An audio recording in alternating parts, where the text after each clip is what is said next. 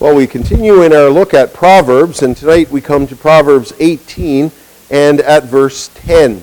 Again, a very famous and prominent verse in Proverbs, verses 10 to 12 rather. The name of the Lord is a strong tower. The righteous man runs into it and is safe. A rich man's wealth is his strong city, and like a high wall in his imagination. Before destruction, a man's heart is haughty, but humility comes before honor.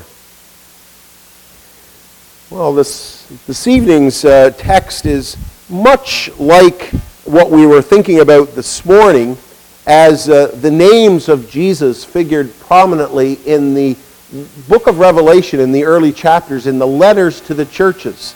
I am the first and the last. I am he who was dead and is alive. The names of Jesus are just multiplied again and again in the book of Revelation to a church that needs to put their hope and trust in the name of the Lord. This is the only place in Proverbs where the phrase, the name of the Lord, occurs.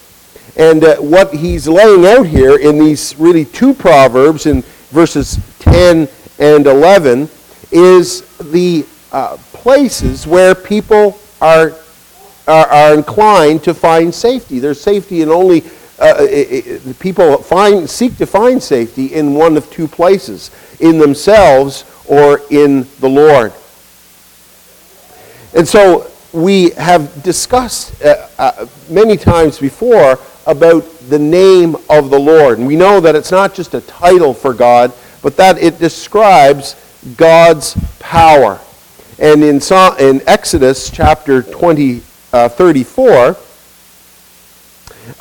in verse 5 to 7, this is what God makes known to Moses. He doesn't doesn't inject Moses with extra power. He simply tells him his name. And so in verse 5, it said, "The Lord descended in a cloud and stood before him there and proclaimed the name of the Lord. The Lord passed before him and proclaimed, 'The Lord, a God merciful and gracious, slow to anger and abounding in steadfast love and faithfulness, keeping steadfast love for thousands, forgiving iniquity and transgression and sin, but who will by no means clear the guilty, visiting the iniquity of the fathers on the children and the children's children to the third and fourth generation.'" And so that was the key idea for the children of Israel as they thought about the name of God. It's God's revelation in all his characteristics, his goodness, his grace, and his mercy, then become their defense and their shield. Psalm 18 says, "The Lord is my rock and my fortress and my deliverer." And we just sang that. "My God, my strength in whom I trust, my buckler, the horn of my salvation, and my high tower." Isn't it wonderful that the psalmist can look around at the world in which he lives and say, God is like that, God is like that. It's just the manifold glory of God. He can see the world at its best and say, my God is like that. He can look at the mountains. He can look at a high tower. He can look at a mighty fortress. He can look at a well put together shield. All of these things he can say, my God is like that. That comes from a very intimate knowledge and experience of God. He could confess that he went through so many different experiences, and yet in those experiences, God was true to him. He found God to come through for him in every situation. And so the psalmist says, "Some will boast in chariots and some in horses, but we will boast in the name of the Lord our God." That takes a lot of doing to say that, especially when we're inclined to lean on things, aren't we? We're inclined to lean on money. We're inclined to lean on people. We're inclined to lean on many, many different things. But the true Israelite says, some boast in chariots, some in horses. Now that was everything to the society in which the psalmist lived. to have chariots, to have horses. It was such a temptation for David at one time that he numbered the fighting men of Israel to see just where his strength lies, to see how well equipped they are to go up against the enemy. And of course, we know what happened. God sent a plague against Israel for a period of time. And David had to learn that lesson and come back to what Psalm 20 says, but we will boast in the name of the Lord our God. I want you to think about that for a second. That's not just poetry. That's not just religious language. But that's how the Israelite felt. You think of some of the pivotal moments in the history of Israel at the Red Sea. What was their hope in? What did God bring them to? They had the sea on one side and the Egyptians coming after them on the other side. Where was their hope? Their hope was in God. Moses said, "Stand still and behold the salvation of the Lord." And then on the other side, they saw the chariot wheels and the Egyptians and all sorts of people, different things, washing up on the shore of the Red Sea. And so it wasn't just religious language. It was something that they lived out. It was something that they could see with their own eyes. It was something that they could test in an experiential way. When David went up against Goliath, he says, "You come to me. You, Goliath, come to me with spears and swords, but I come to you in the name of the Lord of hosts, of the armies of Israel, whose name you've defied." So there were other countless examples. David, when he went out to fight his battles, did so in the name of the Lord. He knew that every battle he fought was the Lord's doing. When the children of Israel marched around Jericho, what brought those walls down? What gave them the victory? Even the people, a person like Rahab the prostitute, she said, "We know it's your God that's doing it. We can't stand before this God." And so it was to be ingrained in the people. So what the writer of Proverbs is saying here was that this ought not to be anything new to us as a community of people. That while some boast in chariots and some in horses, the very best that the world could marshal, yet the hope of Israel and the hope of the church is never in buildings, it's never in how much money they've got in the bank account, it's never in any of these things, it's not in how theologically clever we are. I was struck this morning as I was thinking through it, and I turned on my computer and I was thanking God for the resources that I had on my computer and the software and the books and all the rest of it. And it's truly a wonderful thing to possess a great library right at your fingertips. And we can go online and do that. And yet, the people that were used of God in such powerful ways had very little resources in the past. Thomas Boston had a few books. I bet you could put the books that Thomas Boston owned on this pulpit. He had very little. And the kingdom of God has gone ahead by people who are often illiterate. Now, on the one hand, I can thank God for all the resources I have. But on the other hand, I cannot trust in my commentaries. I can't trust in my Bible software. I can't trust in any of those things for the work of the church or the work of the ministry of the word to be successful. It's got to be, and this is where our shared effort comes in as a church. It's not one person. It's all of us praying together, because our hope for revival, our hope for growth, both personally and numerically, or however God wants to bless us, must come from Him. you look at the history of revivals, and it was often not through the people who were at the forefront of revivals, it was people in the background who were praying. You've often heard of the Lewis Revival in the late 40s and the early 50s, and it was, there's a famous picture, if you go on YouTube, of Duncan Campbell with two little old ladies with scarves around their head, and they were praying day and night for revival on the Isle of Lewis.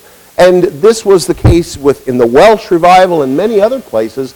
People just saw the need, and they said, look, if anything is going to happen, our hope and our help is in the name of the Lord. And this is how the psalmist viewed it. That the name of the Lord is a strong tower. Some boast in chariots, some in horses, but we will boast in the name of the Lord our God. The name of the Lord is so important. It was important when Jesus was named. You remember the angel spoke to Joseph and said, you shall call his name Jesus, for he shall save his people from their sins. He shall be called Emmanuel, which means God with us. The names are multiplied. And it is in that revelation of Jesus as Savior, the name Jesus means Savior, that we are able now to come into it and find help in it. So Peter says, in the early chapters of Acts, neither is there salvation in any other, for there is no other name under heaven given among men whereby we must be saved. The name of God, it speaks of his salvation. The name Jesus means Jehovah saves. It speaks of his incarnation. The name Emmanuel means God with us. We are saved in that intimate relationship that God has with his people. As we've been seeing in the early chapters of Revelation, God walking among the candlesticks. Emmanuel, God with us. And even in the passages that we were looking at this morning, I am the first and the last. I am the Alpha and the Omega. So that the people of Smyrna, for example, that we were thinking about today, were to find refuge in that. Find refuge rather than being overwhelmed with the beauty of Smyrna and the wealth of the surrounding culture and be swept away or enticed by that, or be overwhelmed by the persecution of the Roman culture and the Jewish culture around them. They could look to the name of the Lord, which says, I am the first and I am the last. Come and rest in that. Come and find your hope in that. That everything that's going on in your life, not only in world affairs, but world affairs are made up of people's lives. We're not just talking about political movements across the world. World events are made up of individual people's lives with real struggles, with real hurts, with real fears. And into that, the name of the Lord comes as a comfort for us. And so he says here in verse 10, the name of the Lord is a strong tower. It's a strong tower. That many of these towns had towers.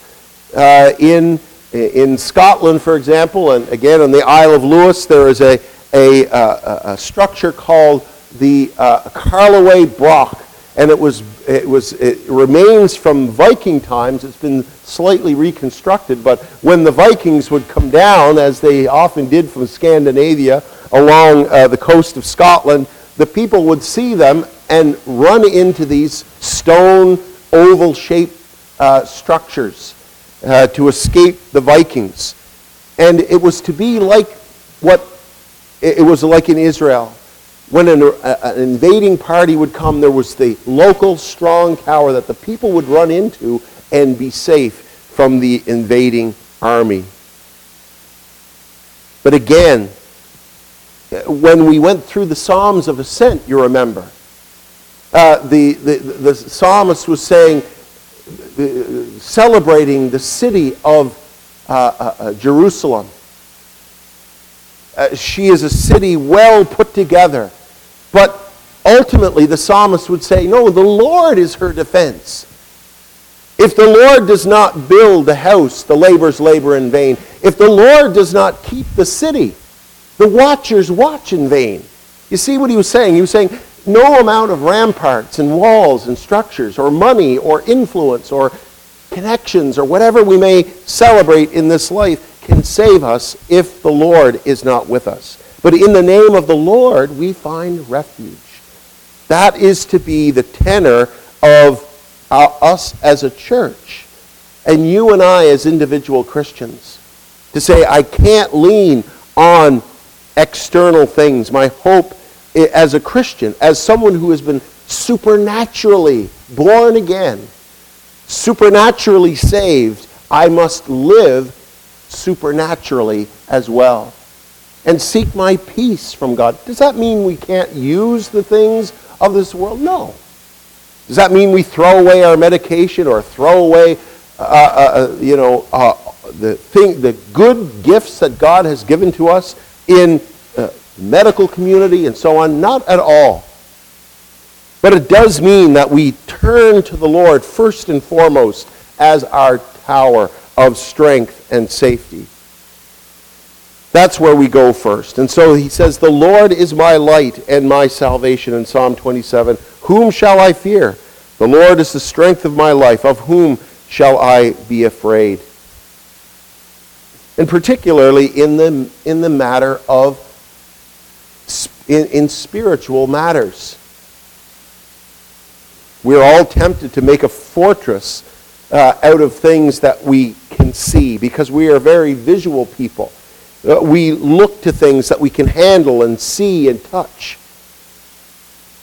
And it's a very scary thing to act on things that you cannot see.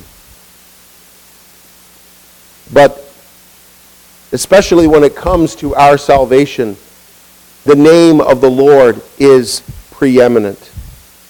In Jeremiah 23, it says, this is the name that he shall be called. In other words, the Messiah who comes, when he comes, he will be called the Lord our righteousness.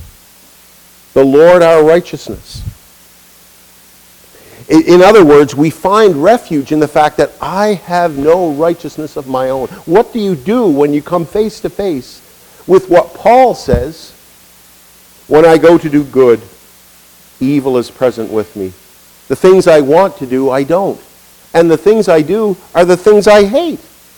I mean, where do you go with something like that before a holy God? You go here. Jeremiah prophesied it 700 years before Jesus came. 600 years before Jesus came. He said, he will be called, the Messiah will be called, the Lord our righteousness. Jehovah Setenu, that was his name. And we find refuge as we run into that and we say, I have no righteousness of my own. When I go to do good, there's evil there. When I go to pray, I'm besieged with straying thoughts. When I go to give, I find myself proud of what I give and or what I do. Everything I do is tainted with sin. So where do we go with that? There's an urgency. We run into that high tower, which is called, in this instance, the Lord our righteousness. We run into it. We come into a sense of the danger of our own conscience, our own existence. And how do we do that? How do we run into this strong tower? We don't have a physical tower, do we? No, but we have things like faith and prayer. Right now, you could be running into that tower. You're just sitting in your pew. You could be maybe struggling with some issue in your life, some temptation or some some thing that has gripped your heart and mind, some fear. And even where we sit, though we are not physically going anywhere, we can be running into a high tower and say, Lord, I thank you again in hearing from your word that Jesus is my righteousness, that I don't have to be perfect, that though I fail 100 times a week, yet I can still find safety and security, like coming in from the storm. We know what that's like, don't we? We've been driving out in a stormy night through banks maybe, and it's windy, and you're just not sure if you're going to get home safely. And then you finally pull in the driveway, you go in, and you go inside where there's no wind and no snow, and you're safe and secure. Supper's on the table. All sorts of wonderful things that we associate with our home. And we're safe. We may climb into our beds, have a shower, and we're off to bed, and we're pull the covers over, and we are safe and secure. This is how God wants his children to feel about him, and why he talks about the glory of his name in so many occasions. And so when we pray, we are running in to that strong tower. When we exercise faith, we are running into that strong tower. When we plead for mercy and forgiveness, we are coming into that strong tower. When we're saying, the Lord is my shepherd, I shall not want, we are coming into that strong tower. But that's the thing, we must come. We can't just look at it, can't just think about it, we have to act on it. I shall not want. The psalmist is making a conscious decision, saying, if this is the way God is, then I will, by his grace, try to put all worry aside. I will not fear what man can do to me. You see, there's always a willing response on the part of the believer to the declaration of God. When the angel comes to Mary and says to her that she will bear the Son of God, she says, Behold, the handmaid of the Lord, let it be unto me according to your word. There's always got to be a response from us to make that decision to say, I will not want. I will lay me down and sleep, and I will awake, for the Lord will sustain me. So we come into that strong tower. The greatest urgency, of course, is the urgency of sin. And in a very paradoxical way, we are fleeing from God to God, aren't we? That's the great paradox of the Christian faith. God says, flee the wrath to come. Whose wrath? We're fleeing God. More so than any army or poverty or friendlessness or any other enemy in this world. We're running from God to God. We're running from his wrath into the name of his Son. Come unto me. And so he becomes for us that strong tower from his own wrath. And so one of the most famous ways in which Paul describes our relationship with Christ is in Christ. Therefore, there is no condemnation to those who are in Christ Jesus. It's like you're inside something. You're inside a strong tower from which you find refuge from the storm. We're safe from his, as one person has called it, his avenging justice, from the curse of his law, from sin, from condemnation, and from the second death that we spoke about this morning. The second death of eternal damnation. And the name of the Lord is that for us. And if he is concerned with our salvation, is God not concerned with every other aspect of our lives? Paul says, wait a minute, if he did not spare his only Son, will he not also, along with him, not freely give us all things that pertain to our lives? Is he just going to carve out a little piece called your salvation or your soul and say, well, I'm not really concerned about all these other matters that are going on in your life. Can we really say that about God? Not at all. We must realize that that the name of the Lord extends to more than just the things of our soul, but it extends to our lives. Now, how that is worked out, that's up to God. But he never sees his children going without. He may, even as we saw this morning with the church in Smyrna, put them through a time of testing. He says to them, some of you will be thrown in prison, some put to death. You will go through suffering and tribulation. But I am the first and the last. I am the one who died and is now alive. And in the light of eternity, these things are small. So we can't compartmentalize God into one thing. And of course, he contrasts that with the rich man. So in verse 10, the name of the Lord is a strong tower. The righteous man runs into it and is safe. A rich man's wealth is his strong city, and like a high wall in his imagination. I think the writer of Proverbs is looking beyond more than simply wealth here. He's simply contrasting two ways of salvation. There is self-salvation and there is salvation in the Lord. You don't have to be a rich man for this to apply to you. It can be people who live very average lives but have grown up in the church and maybe put their trust in church membership or in the fact that they were baptized or in the fact that they are very diligent in the things of church. We can put our trust in that. We can look to the riches of our external religious observances, our Sabbath keeping, or we're very particular about being very moral in lots of different ways, which is all very good. But it can be a means of self-justification, like the rich young ruler. Well, he was rich in more ways than just simply wealth, wasn't he?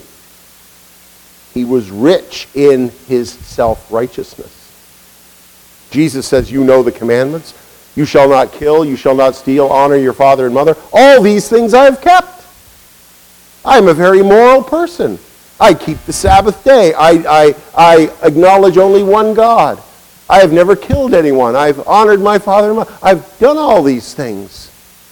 What more do I need? You see, he was very rich. And in his imagination, he thought, I'm good to go.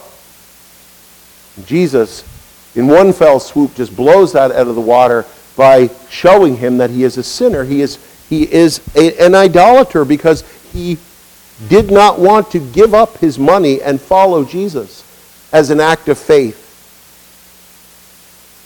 And so you don't have to be a J.D. Rockefeller for this to apply to you.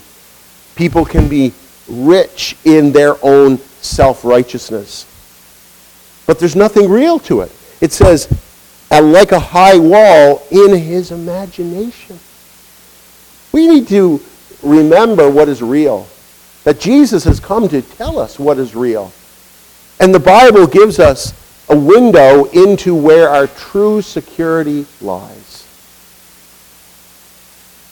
And it lies in the name of the Lord, which has been revealed.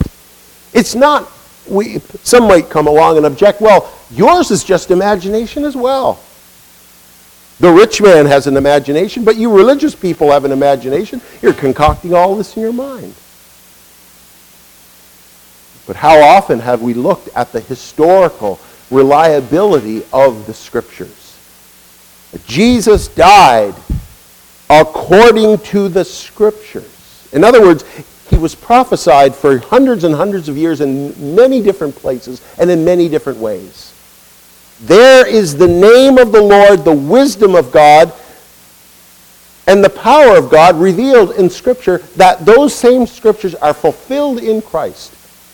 you move on then to the historical reality of his resurrection, and you see the power of God. And that we went over this so many times when we looked at the last few chapters of Matthew, and all the ways in which scholars have tried to overthrow the resurrection and have come back and say, no, this movement called Christianity can be nothing less than the product of the power of God. Not only the power of God, but it contains the wisdom of God. Because he made a way to save his people without brushing sin under the carpet. But more than that, it shows the love of God, that he would put his own son on that cross for unworthy sinners.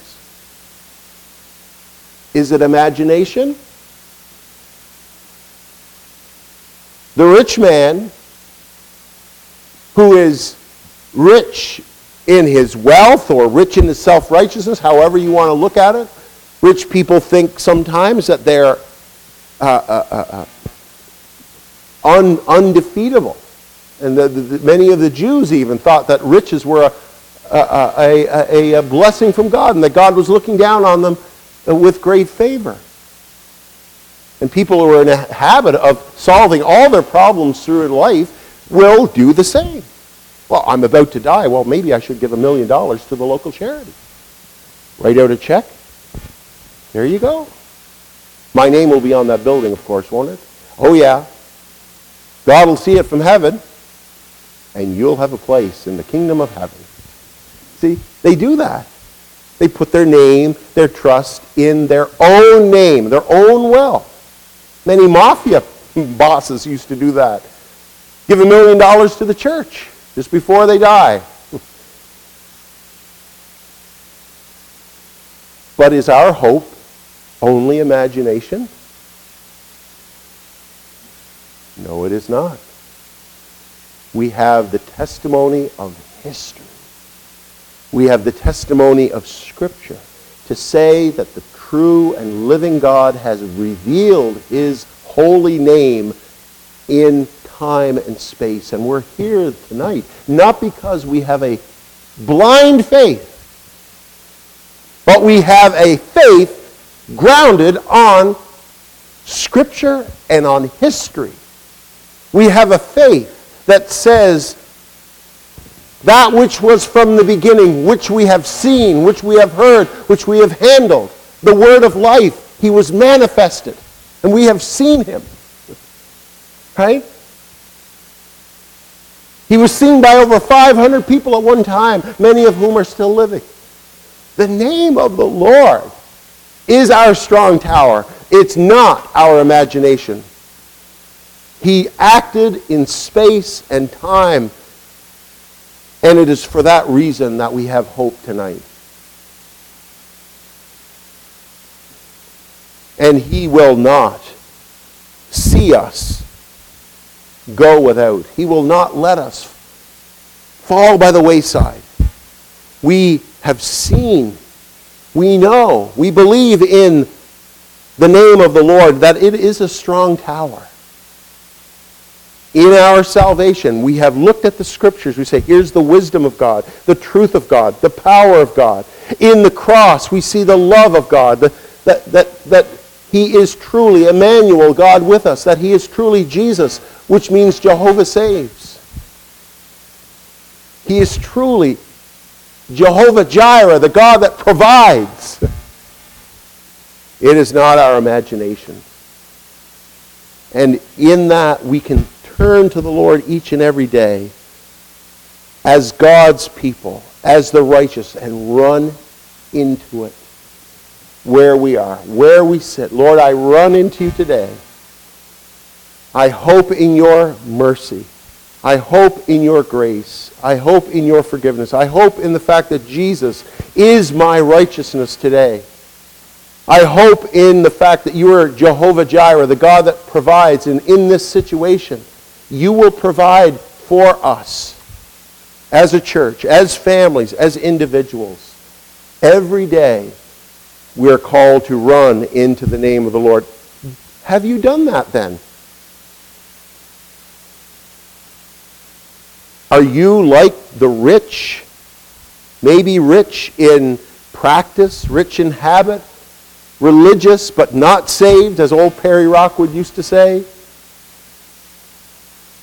Are you simply standing outside and looking at the fortress? Yes, maybe admiring how wonderful it is, as many historians have done with Jesus, even going so far as to say he was the greatest man who ever lived, admired by Gandhi and Napoleon and many countless people down through history. Oh, they've looked at this person, Jesus, and they say, very impressive. But they did not run into him. They did not come into him by faith. They did not seek refuge from the wrath of God by believing in him. And many people who sit in churches are like that. They will come to tears over hearing the story of Jesus' birth or Jesus' death or all these sorts of things, but ultimately they never actually come in and say, he's not just a Savior, he is my Savior. And I have come in. And I am now feeling the warmth, and I'm feeling the security of the walls and the ramparts. I am touching all of these things, and I feel safe. I feel warm. I feel full.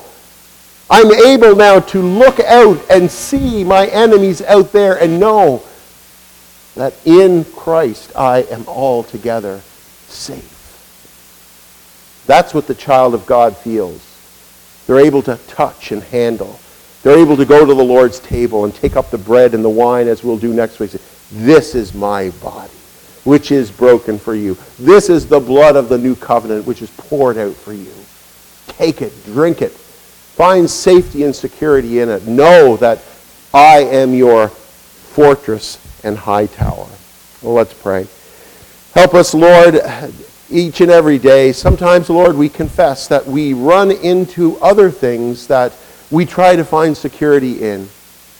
And while we thank you, O Lord, for the means of modern technology and all the many blessings that we have as a modern society, Lord, help us ultimately to know that the work of salvation and the work of providence is done by you.